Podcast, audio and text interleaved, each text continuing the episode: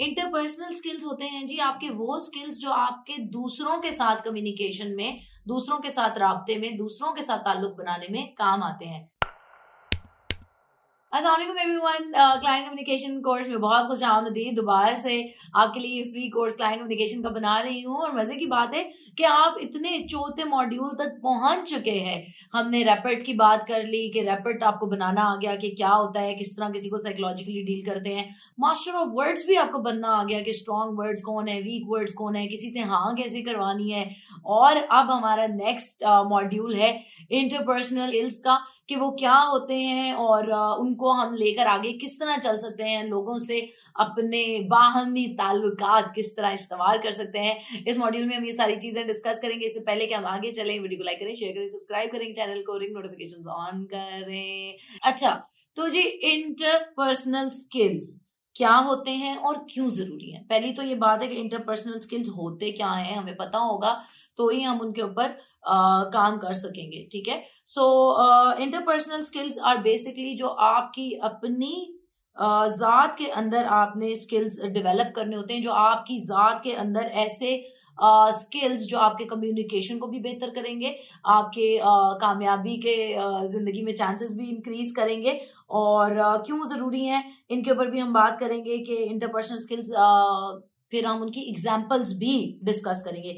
Even आपको एक मज़े का इस client communication course for freelancers या client communication course for beginners में सबसे मज़े का एज ये है कि इसमें सारे रिसोर्सेज मैं आपको साथ साथ दे रही हूँ तो इंटरपर्सनल स्किल्स के लिए भी आपको बड़े मज़े के इस वीडियो के साथ रिसोर्स मिलेंगे ताकि आप उनको फॉलो कर सकें और वो आपको हेल्प कर सकें बेहतर आगे बढ़ने में। अच्छा सो इंटरपर्सनल स्किल्स वो होते हैं जो किसी बंदे ने अपनी ज़ात के अंदर डेवलप करने होते हैं और उनको हमने दूसरे लोगों के साथ जब हम अपनी कोई भी ताल्लुकात बनाते हैं, उनके साथ कम्युनिकेशन करते हैं, अपने क्लाइंट से बात करते हैं तो जितने हमारा अबूर होगा, हमारी अपनी ज़ात पे, हमारे अपने स्किल्स पे, जितनी हमारे मज़बूत इंटरपर्सनल स्किल्स होंगे, उतना ही हम दूसरे बंदे पे एक स्ट्रॉन्ग मज़बूत तासुर छोड़ सकते हैं। अगले बंदे को अपनी बात पर आमादा करने में होता है ना, कुछ पर्सनैलिटीज ही ऐसी होती हैं कि बंदा उनकी बात, उनके अंदाज और उसके सहर में ही गिरफ़्तार हो जाता है। कि बंदा किसी को देखता है वो कहता है यार ये बंदा तो जो कह रहा है ठीक ही कह रहा है।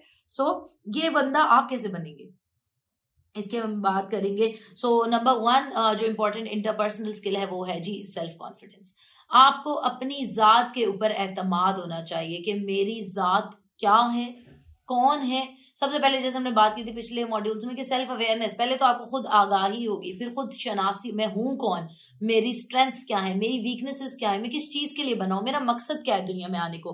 फिर आप एक कॉन्फिडेंस भी आ, का भी इजहार कर सकते हैं कि जब आपको पता होगा कि मैं कौन हूँ मेरा नॉलेज क्या है मेरा प्रोडक्ट क्या है मेरी स्ट्रेंथ क्या है फिर आप फुल कॉन्फिडेंस के साथ अगले बंदे को अपना आप और अपनी सर्विस पिच कर सकते हैं। सेकेंड चीज़ है हमारे पास वर्क एथिक इसकी बहुत ज़्यादा प्रैक्टिस और अवेयरनेस की ज़रूरत है। वर्क एथिक की क्योंकि यह हमारे मुल्क में दुख की बात है कि बहुत कम है। वर्क एथिक क्या होता है कि जब किसी के साथ काम करें तो काम करने के कुछ असूल होते हैं, उन असूलों के ऊपर काम किया जाए। हमारे मुल्क में ऐसा होता है, आप किसी से कोई भी काम कर लें मोस्ट ऑफ़ द टाइम्स यही होता है लोकल मार्केट में आप कुछ खरीदने जाते हैं, हो बात कुछ होती है कमिट कुछ करते हैं, देते कुछ है, बाद में कुछ और बन जाती है चीज़।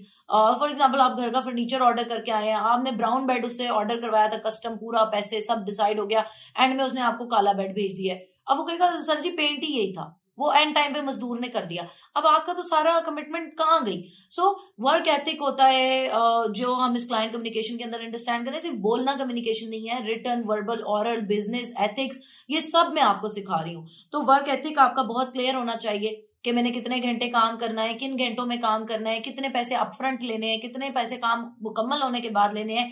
जब मैंने किसी से पैसे पकड़ लेने हैं तो फिर मैंने उसका काम उसको पूरा भी करके देना है। ये नहीं कि मैं दो दिन बाद उससे सॉरियाँ कर रहा हूँ और कहीं और अपनी टांग अड़ाना शुरू हो जाऊँ। कितने वक्त में कितना काम मुझे लेना चाहिए, कितने प्रोजेक्ट्स में एट अ टाइम हैंडल कर सकता हूँ। सो ये सारी वर्क एथिक्स हैं जो आपने अपनी खुद बनानी होंगी। जब आपको रिसोर्स मिलेगा इसके साथ का तो आपको ज़्यादा आसानी हो जाएगी। जब आप उसको फिल करेंगे तो आपकी इंटरपर्सनल स्किल्स मजीद फाइन पॉलिश हो जाएँगी। अच्छा फिर है हमारे पास रिलेशनशिप मैनेजमेंट ये भी चाहे हमारे जाती रिलेशन हो या कारोबार के रिलेशन हो, हम इस चीज़ के अंदर बहुत मार खाते हैं कि हमें रिलेशनशिप मैनेज नहीं करने आते। हम लोगों की कोशिश होती है कि या कोई और रिलेशनशिप चला ले या हम चला लें। हम एक बाहमी रजामंदी के साथ रिलेशनशिप नहीं चलाते हैं। कोई भी रिलेशनशिप हो, हम तो या तो उसमें अगले बंदे के ऊपर अपनी मर्ज़ी थोप रहे हैं या अपने ऊपर थपवा रहे हैं। या हम कंट्रोल कर रहे हैं या हम कंट्रोल हो रहे हैं। तो एक बैलेंस के साथ हम रिलेशनशिप नहीं चला रहे होते, जिसकी वजह से क्लाइंट्स के साथ भी और फ्यूचर में आगे जाके जो लोग आपके पार्टनर्स बन सकते हैं, जो लोग आपके साथ मिलके पोटेंशियल इन्वेस्टमेंट्स कर सकते हैं, वो आपको एक्सप्लॉयट कर जाते हैं या आपसे एक्सप्लॉयट होकर दिल बर्दाश्त होकर चले जाते हैं। तो आपने रिलेशनशिप मैनेजमेंट को बहुत ज़्यादा फोकस भी करना है। और जो रैपिड का हमने तरीका पढ़ा था, वो एक्सरसाइजेस इस्तेमाल करते हुए एक रिलेशनशिप को बैलेंस में रखना है। जो आपका और आपके क्लाइंट के दरमियान रिश्ता बन रहा है, वो आपके ऊपर है कि आप उसे कितना इस्तवार करें, कितना फॉर्मल करें, कितना प्रोफेशनल करें, कितना इंटीमेट करें। जैसे मैंने कहा था कि बहुत ज़्यादा भी फ्री नहीं हो जाना होता अपने क्लाइंट के साथ। वो आपके साथ जितनी मर्ज़ी बात करे दैट इज़ गुड लेकिन आपने उसको एक हद तक स्पेस देनी है, ठीक है?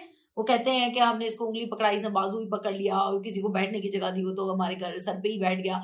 तो हमने जगह दी क्यों इन द फ़र्स्ट प्लेस तो ये बाउंड्रीज हमने खुद सेट करनी होती है, ठीक है? रिलेशनशिप हमारा क्लाइंट के साथ अच्छा जा रहा है वेरी गुड अगर कहीं हमें लगता है कि क्लाइंट हमसे बरहम हो रहा है, नाराज़ हो रहा है तो हमने उसको अकोमोडेट कैसे करना है? कहीं भी हमें लगता है कि क्लाइंट हमारे बहुत ही पीछे पड़ गया, आठ आठ घंटे ये मुझे डेली कॉल्स करना शुरू हो गया तो वो भी हमने कैसे मैनेज करना है कि उसको बताना है कि यार इतना टाइम नहीं है आपका और मेरा। आपके साथ मेरा जो टाइम कमिटेड है, वही टाइम मैं आपको दूँगा, ठीक है? सो नेक्स्ट थिंग है हमारे पास रिसेप्टिवनेस टू फीडबैक ये बहुत ज़्यादा ज़रूरी बात है कि हम लोग ना बिल्कुल भी ओपन टू लर्निंग नहीं होते। अगर हमें कोई ज़रा सा भी कहे कि आपने ये लफ्ज़ यूँ नहीं, यूँ अदा करना था, ये बात ऐसे नहीं, ऐसे होनी चाहिए थी, या ये कोड ऐसे नहीं, ऐसे लिख लेते, ये डिज़ाइन ऐसे कर ले तो हम फ़ौरन अफेंड हो जाते हैं, जैसे इसने मेरी ज़ात पे कोई बात की है। तो आपने अपने पर्सनल हर्ट डिसअपॉइंटमेंट अफेंड यानी आपका दुखी होना, दिल बर्दाश्ता होना बुरा मानना, आपका नाराज़ होना, ये सब आपके क्लाइंट के साथ आपका ऐसा रिश्ता नहीं है, जिसमें आप ये सारी इमोशंस और फीलिंग्स लेके आए। अगर वो आपको कह रहे हैं कि इसको डिज़ाइन को छोटा कर दो, बड़ा कर दो रेड कर दो ब्लू कर दो कोड को ऐसे कर लो तो आप उसके साथ बात करें, उसको एजुकेट करें, अगर उसको समझ आती है गुड है। नहीं आती तो आप उसकी बात को फॉलो करें, उसके फीडबैक को ओपन टू लर्निंग रहें अपने अंदर मजीद बेहतरी, हर बंदे के अंदर बेहतरी की गुंजाइश होती है। ये तो हम मानते हैं ना कि दुनिया में कोई भी परफेक्ट नहीं है। There is always a room for improvement तो अगर कोई आपको फीडबैक दे रहा है, कोई आपसे बात शेयर कर रहा है, आपको बता रहा है आपके काम के बारे में तो आप उसको ओपन होके सुने। अगर क्लाइंट ने आपसे काम कर लिया, सब ठीक है। लेकिन वो आपको छोटा सा फीडबैक दे रहा है कि यार बाकी सब तो ठीक है, लेकिन ना, तुम बहुत मुँह में बोलते हो, मुझे तुम्हारी बात समझ ही नहीं आती कि आप बुडो बुडो करते रहते हो। तो आप भी बात नाराज़ हो जाए कि ये इसने मुझे जज किया। नहीं!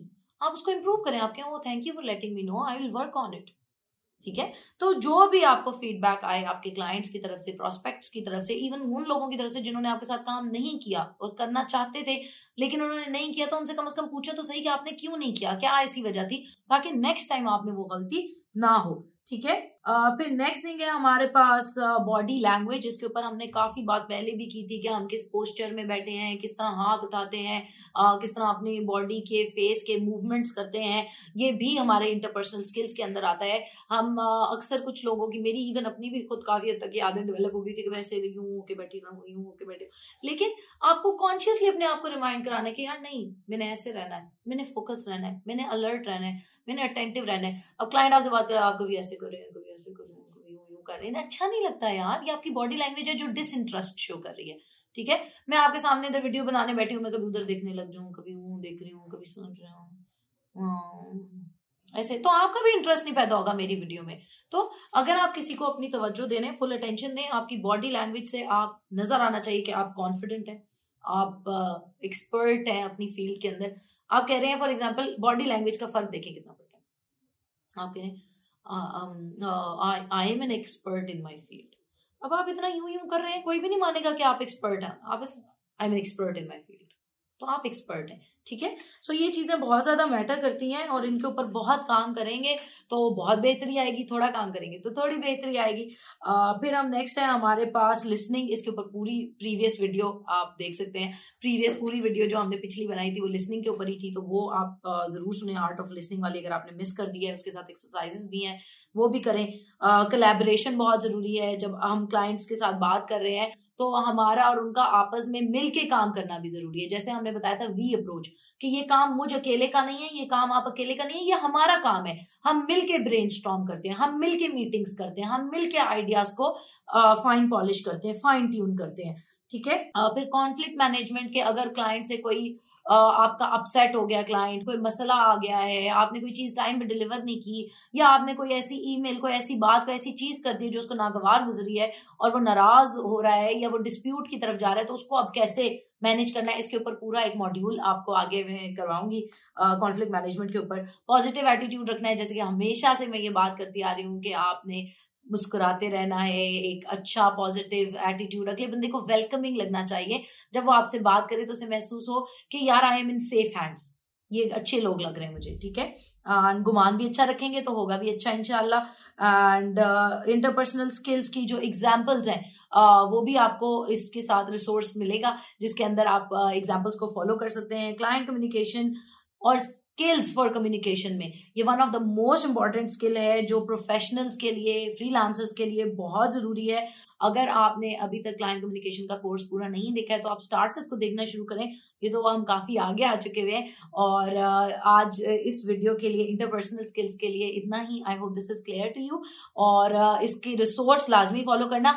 फिर नेक्स्ट वीडियो पे जाना। अगर इसका जो रिसोर्स है साथ वो पूरी उसमें शीट फिल करनी है अपने बारे में इंफॉर्मेशन ऐड करनी है अपने इंटरपर्सनल स्किल्स को एनालाइज करना है। अगर आपने वो नहीं किया तो नेक्स्ट वीडियो नहीं देखनी है। ओके खुश रहें। अल्लाह हाफिज। दान काश डॉट कॉम ज़ीरो तीन सौ चार। Triple one five seven eight six